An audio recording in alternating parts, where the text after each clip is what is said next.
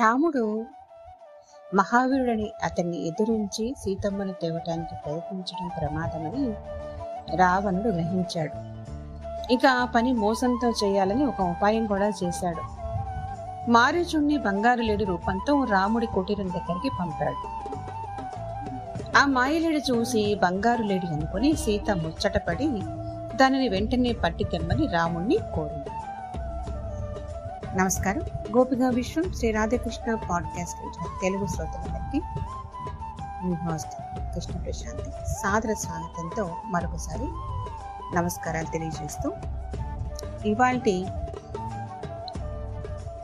వివరణలోకి రామాయణ మహాఘట్టాల్లోని విశేషాలను మరొకసారి పరిశీలిస్తూ మాట్లాడుకుందాం. ఇక మారీచుణ్ణి వెంట పడుతూ మాయలేడి రూపంలో ఉన్నతన్ని అడవిలోకి వెతుకుతూ వెళ్ళాడు శ్రీరాముడు. లక్ష్మణుణ్ణి సీతకు రక్షణగా నిలిపి రాముడు బిల్లములు పట్టుకొని ఆ బంగారు లేడిని తరుపుకుంటూ అడవిలోకి వెళ్తున్నాడు. ఆ మాయలేడేమో రాముడికి అంది అందనట్లు చెంగు చెంగున దూకుతూ రాముణ్ణి చాలా దూరం తీసుకుపోయింది. రాముడు గవిసిగి దాని మీద బాణం వేశాడు. వెంటనే ఆ లేడీ మారీచ రాక్షసుడిగా మారి కూలిపోయింది. ఇక మాయ వేషంలో ఉన్న మారీచుడు రాముడి కంఠంతో హా సీత ఆ లక్ష్మణ అని కేకలు వేస్తూ చనిపోయాడు. కుటీరం దగ్గర సీతాదేవి ఆ కేకలు విని రాముడికి ఏదో ఆపద వచ్చిందని భయపడింది. రాముడికి సహాయంగా వెళ్ళమని లక్ష్మణుని అడిగింది. అదంతా రాక్షసుల మాయ అని రాముడికి ఎప్పటికీ ఏ ఆపద రాదని లక్ష్మణుడు ఎంతో నచ్చ చెప్పాలని చూశాడు సీతమ్మ. ఆ మాటలు సీతమ్మ వినిపించుకోకుండా లక్ష్మణుణ్ణి కోపంతో ఎన్నో అనరాని మాటలు అన్నది. చివరకు లక్ష్మణుడు రాముడి కోసం బయలుదేరాడు. రాముడి క్షేమం గురించి సీతమ్మ దిగులుగా ఉండగా రావణుడు ఒక జంగమ దేవర వేషంలో అక్కడికి వచ్చాడు. భిక్షాందేహి అని ఆరిచాడు సీత అతిథి సేవ ముఖ్యం అనుకుని రావణుడికి పళ్ళు పాలు తీసుకుని వచ్చింది. అక్కడ కుటీరం చుట్టూ లక్ష్మణుడు బాణం మొనతో గీచిన ఒక రేఖ ఉంది. అది సీతమ్మకు రక్షగా ఉండే మహామంత్ర శక్తి గల రేఖ. దానిని దాటవద్దని లక్ష్మణుడు చెప్పి మరీ వెళ్ళాడు సీతమ్మకు సీత సందేహిస్తూనే ఆ రేఖ దగ్గర వచ్చి ఆగింది. తన దగ్గరకు వచ్చి భిక్ష ఇవ్వాలని లేకపోతే తాను తిరిగి వెళ్ళిపోతానని రావణుడు బెదిరించాడు. ఇక సీతమ్మ భయపడి ఆ రేఖను దాటి వెళ్ళి మరీ భిక్ష వేసింది. ఇక ఆమె దగ్గరకు రాగానే రావణుడు తన రాక్షస రూపం చూపించాడు. సీత భయంతో మూర్చపోయింది తనను ఇష్టపడని ఆడవాళ్ళను బాధించినా తాకినా కూడా తలలు వెయ్యి చెక్కలవుతాయని రావణుడికి శాపం ఉంది. అందుకు భయపడి రావణుడు సీతమ్మను తాకలేదు. తన మాయ మంత్రశక్తులతో ఆమె పడి ఉన్న నేలను వెల్లగించి దానితో సహా ఆకాశంలోకి ఎగిరాడు. ఆ ఎగిరే భూఖండం లంకా నగరం వైపు దూసుకుపోతోంది. అంతలో సీతమ్మకు మెలకు వచ్చింది. అయ్యో నేను రాముడి భార్యను దశరథ మహారాజు కోడలిని. నన్ను దుర్మార్గుడు ఎత్తుకుపోతున్నాడు రక్షించండి అని పెద్దగా కేకలు వేసింది. దశరథరాజు మిత్రుడైన పక్షిరాజు జటాయు సీతమ్మ శోకం విన్నాడు. ఎగిరి వెళ్ళి రావణ్ణి ఎదుర్కొన్నాడు. రెక్కలతో గోళ్ళతో అతన్ని చీల్చి చెండాడి గాయపరిచాడు కూడా. రావణుడికి కోపంతో కత్తి తీసి జటాయు రెక్కలు ఖండించాడు. ఆ పక్షిరాజు నేలకు కూలిపోయాడు. సీతమ్మ ఒక ఉపాయం ఆలోచించింది. తన చీర కొంగు చింపి తన నగలను అందులో మూట కట్టి కిందకు పడేసింది. రాముడు ఆ దారి వెంట వచ్చి ఈ నగలు చూస్తే తన సంగతి తెలుస్తుందని ఆమె ఆశ. అందుకు తగినట్లే ఆ నగల మూట ఆకాశం నుంచి నేలకు పడుతూ సూర్యుడికి అంజలి ఘటిస్తున్న హనుమంతుడిని బాణుడి దోషంలో పడింది. సీతాదేవిని రావణుడి లంకా నగరానికి తీసుకువెళ్ళిపోయాడు. ఆమెను అశోక కవనంలో ఉంచాడు.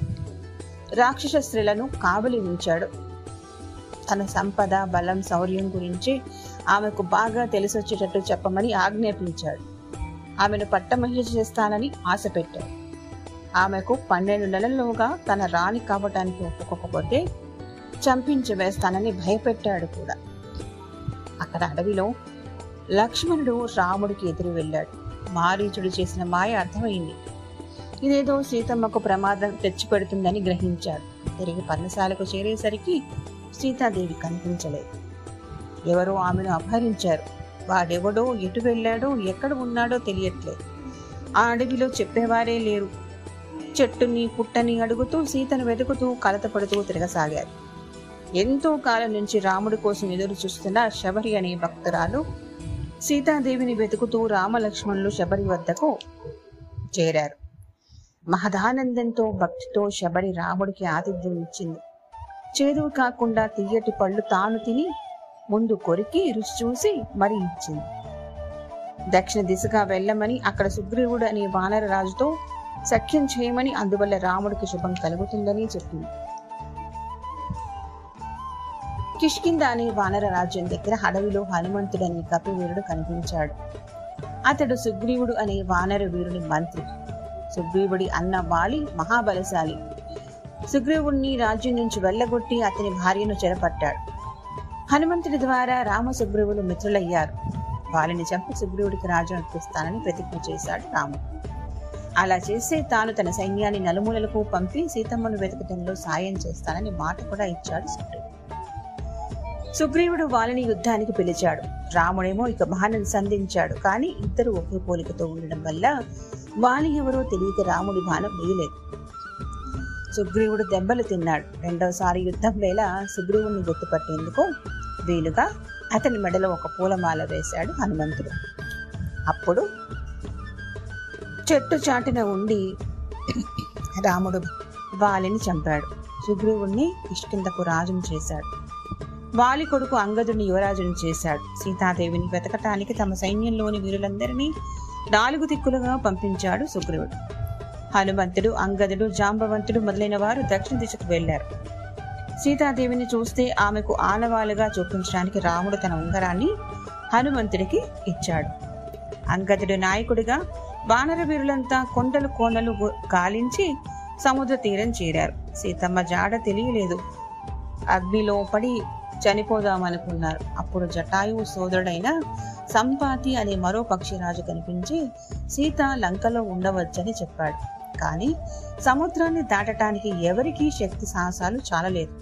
అప్పుడు అందరూ హనుమంతుడిని పిలిచి అతని శక్తి సామర్థ్యాలు గుర్తు చేసి సముద్రాన్ని దాటమన్నారు. హనుమంతుడు తన శరీరాన్ని కొండంత పెద్దగా పెంచాడు. దేవతలకు దిక్పాలకులకు నమస్కరించాడు. తమ తండ్రి తన తండ్రి అయిన వాయుదేవుని తలుచుకున్నాడు. ఒక్క ఊపుతో హుంకరించి ఆకాశంలోకి లంఘించాడు. విపరీతమైన వేగంతో ఎగురుతుండగా మధ్యలో మైనాక పర్వతం సురస ఛాయాగ్రహి అనే అసుర శక్తులు అడ్డు వచ్చాయి. హనుమంతుడు నేర్పుతో వాటిని తప్పించుకుని ముందుకు సాగి సముద్రం ఆవలి తీరం చేరుకుని లంకకు అడుగు వేశాడు. లంకా నగరం బంగారు కాంతులు వెదజల్లే గొప్ప నగరం. ఎత్తైన కోట గోడలు పెద్ద బురుజులతో శత్రువులతో ఎంతటి వారైనా లోపలికి వెళ్ళటానికి భయపడేలా ఉంది. ఇక తదుపరి ఘట్టాన్ని మరి వచ్చే సంచికలో విందామా? వింటూ వినిపిస్తూ ఉండండి. నమస్కారం. సెలవు.